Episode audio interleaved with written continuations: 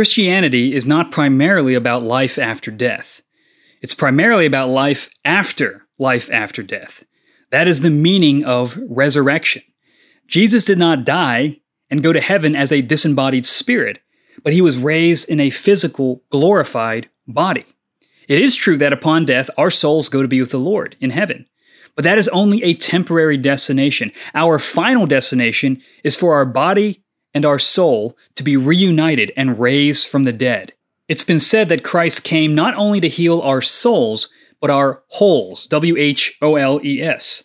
We are not spirits trapped in meat suits, but God created us body and soul and will redeem us body and soul. And Christ's resurrection is a foretaste of our eternal embodied destiny and the demonstration that death is a defeated enemy. Its days are numbered hope has come, and we will share in the same glorious resurrection as the Lord Jesus Christ. This is understanding 1 Corinthians.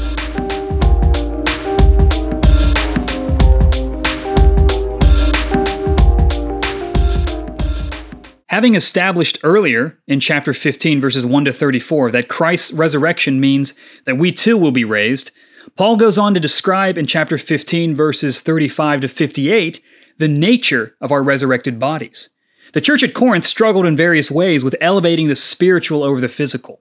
If it's all about our spiritual life and not our bodies, then go ahead, sleep with prostitutes. Or if it's all about the spiritual life and not our bodies, then nobody should sleep with anyone ever because bodies are bad. Don't even sleep with your wife, right? And Paul rejects this. Christ was born into a physical body, and he was raised from the dead in a physical body.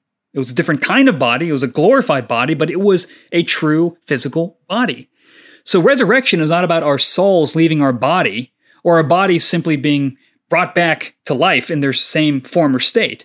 Resurrection is the complete transformation of our bodies into a new form, a new physical and embodied state.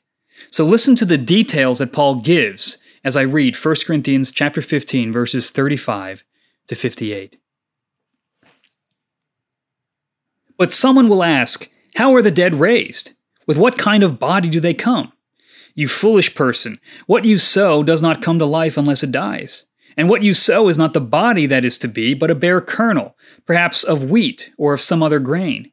But God gives it a body as He has chosen, and to each kind of seed its own body. For not all flesh is the same, but there is one kind for humans, another for animals, another for birds, and another for fish. There are heavenly bodies and earthly bodies, but the glory of the heavenly is of one kind, and the glory of the earthly is of another. There is one glory of the sun, and another glory of the moon, and another glory of the stars, for star differs from star in glory.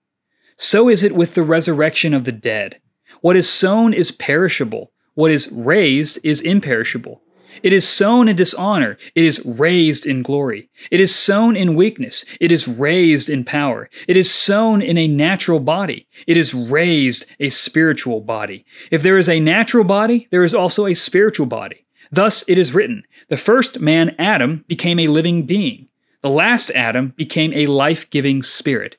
But it is not the spiritual that is first, but the natural, and then the spiritual. The first man was from the earth, a man of dust. The second man is from heaven. As was the man of dust, so also are those who are of the dust, and as is the man of heaven, so also are those who are of heaven. Just as we have borne the image of the man of dust, we shall also bear the image of the man of heaven. I tell you this, brothers flesh and blood cannot inherit the kingdom of God, nor does the perishable inherit the imperishable. Behold, I tell you a mystery. We shall not all sleep, but we shall all be changed in a moment, in the twinkling of an eye at the last trumpet. For the trumpet will sound, and the dead will be raised imperishable, and we shall be changed. For this perishable body must put on the imperishable, and this mortal body must put on immortality. When the perishable puts on the imperishable, and the mortal puts on immortality, then shall come to pass the saying that is written Death is swallowed up in victory. O death, where is your victory? O death, where is your sting? The sting of death is sin, and the power of sin is the law. But thanks be to God, who gives us the victory through our Lord Jesus Christ. Therefore, my beloved brothers, be steadfast, immovable, always abounding in the work of the Lord, knowing that in the Lord your labor is not in vain.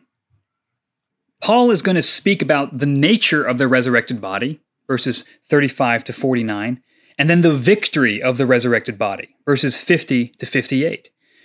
What is the nature of the resurrected body?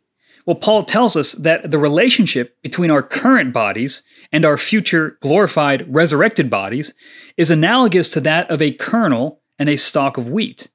A kernel contains all the genetic material of the wheat, yet it exists in a different form. So also our bodies will be different in some ways, but similar in others to our current bodies. Furthermore, a kernel cannot become a stalk of wheat unless it is first buried. And our current bodies too must be buried in death so that they may rise up into the wheat stalk of our resurrection bodies. So there's a connection, a continuity, but also a difference. Just like a seed to a tree or a kernel to a wheat stalk has a continuity, but also a difference in form. So there's a relationship, but there's also a difference. Now, the resurrected body is a true and physical body, just like the one we possess now. But it's a different kind of body, and this is nothing new. God created different kinds of bodies with different kinds of glory. He created different earthly bodies, human bodies, animal bodies, birds, and fish bodies. And he created different heavenly bodies as well the sun, moon, and the stars. Each take different forms, and each have different kinds of glory. So, why can't God create another kind of human body with a different kind of glory? And that's what Paul says that God does. Now, Paul does not get explicit on the exact details of our resurrected body because no one knows what the wheat will look like until the season of harvest has come. And until Jesus Christ returns, we're just, we're just not going to know. We're not going to know the exact nature of these glorified bodies. But we can be sure of a few things. We will go from a perishable body to an imperishable body. So our current bodies are subject to the dishonor of sin's shame and the weakness of death and decay. But our future bodies will be raised in glory and power. They won't be subject to sin and death and, and all the limitations of our, our current earthly bodies. Now, Paul refers to our current earthly bodies as our natural bodies. And that refers to bodies still corrupt by a sin nature. And when we're raised, we raise in a spiritual body. Now, spiritual is a reference not to being immaterial or like ghostly, but redeemed. That we're righteous. We're no longer corrupted by our sin nature. We're free from sin's bondage completely. So it's essentially, if you think about it, we're, we're, we're right now in a fleshly, in a sin stained existence, and one day we'll be in a pure existence. But they're both going to be physical and bodily. And so we see that, that God brings another analogy. God gathered Adam from the dust of the earth and breathed life into him. So Adam is the earthly man. He's a living being. But Christ is superior. He breathes life into others, and he came from heaven, not from the dust. He's the heavenly man. So Adam came first, but he is surpassed by the second Adam, Jesus Christ. And we go from being like Adam to being like Christ. We are born like Adam as earthly men, but we're reborn in Christ as heavenly men. That's what's going to happen at our resurrection. So this is not a transformation from physical to non physical, but sinful to perfectly righteous, from one form of bodily existence to an elevated, higher form. So our resurrection is not a return to Adam's pre fall state. That's important to understand. But it's an elevation to another kind of existence entirely. Adam was created with the ability to sin. After the fall, we are born not able to not sin. And when we are raised up again like Christ, we will not be able to sin. So Adam was born able to sin. We are born not able not to sin, and we will be reborn in the resurrection as able, as, as rather not able to sin at all. Okay, so God conforms us in the image of Christ, first in our character, but finally in our bodies at the resurrection. We're literally going to be like Christ. We're going to have bodies like him. That's why Paul says in Philippians 3, verses 20 to 21, but our citizenship is in heaven and from it we await a Savior, the Lord Jesus Christ, who will transform our lowly body to be like his glorious body. So Christ is the first fruits of a new humanity. His body, his glorified body, is going to be the future for us. We're going to be transformed from lowly bodies to a glorious body. Now, this leads to the victory of the resurrected body. Paul points out that we must go under this transformation from a lowly body to a glorious body in order to inherit the kingdom of God. Because perishable flesh cannot inherit the imperishable kingdom. We must be made into people fit for an eternal kingdom. We have to become immortal people. Now the question comes up, what about those who are alive when Jesus returns? Right? What if what if Jesus comes back and he raises the dead, but you're still alive, you haven't died yet? What's going to happen to you? Are you going to miss out on this transformation? And Paul says, "No. You too will be transformed in the blink of an eye. The trumpet's going to sound, which signifies God's final day of judgment, and our perishable and mortal bodies, whether they're alive or dead, will put on the imperishable and immortal resurrection bodies. It's going to happen to everybody. So our resurrection brings about the final stage in God's plan. And this actually fulfills prophecy in Scripture. In Isaiah 25, there's a prophecy about this great meal that God throws for his redeemed people from all the nations. And in that meal, they celebrate his ultimate victory over death. And our resurrection and the new heavens and the earth that God brings in is the fulfillment of that. That we will celebrate that feast when God finally does away with sin and evil at the return of Christ. So it fulfills Isaiah 25. It also fulfills Hosea 13 14 in a unique way. Paul quotes Hosea 13 14, but flips it on its head. In the original context, Hosea 13 14 speaks of God saying to Israel, He's going to punish them with death, that death is going to come as a penalty for their unfaithfulness. But Paul takes that and transforms it, because in light of Christ's resurrection, the condemnation of the law and the sting of death and the power of sin has been removed.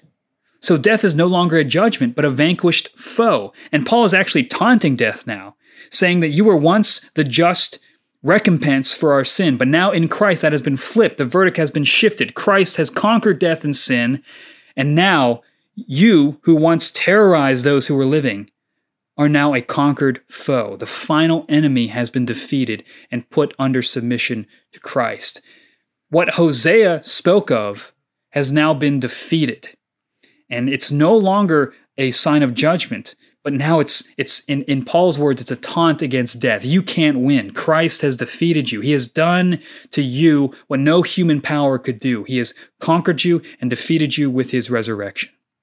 And the resurrection of Christ is the sure sign of death's final defeat.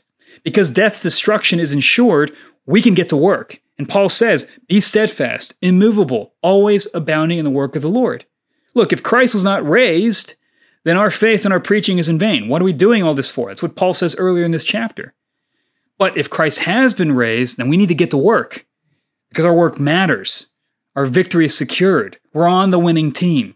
And that's what animates our life. That's what gives us the, the passion to reach the nations, to evangelize our neighbors, to raise kids in the fear and admonition of the Lord, to serve one another, to preach the gospel. Because Jesus really did come. He really was raised, and a kingdom really is coming. Death really has been defeated. And even though we still feel the specter of death because Christ hasn't returned, we can be sure, we can celebrate beforehand, we can celebrate in advance because the victory is so sure. Death no longer has power over us. To quote Gladiator, what we do in life echoes in eternity. Now, that's spoken by pagans in a pagan movie. But the pagan Romans are longing for the hope that only Christ provides victory over sin and death and life everlasting. And that is the hope of the resurrection. That is the hope that Jesus Christ gives us, and we can't live without it. But thanks be to God that it happened and that we can have that as our firm foundation. So take this as an encouragement, as a benediction, as a good word over you. Don't give up. Be steadfast, immovable, always abounding in the work of the Lord, because in Christ, because of his resurrection, because of death's defeat, nothing you do is in vain.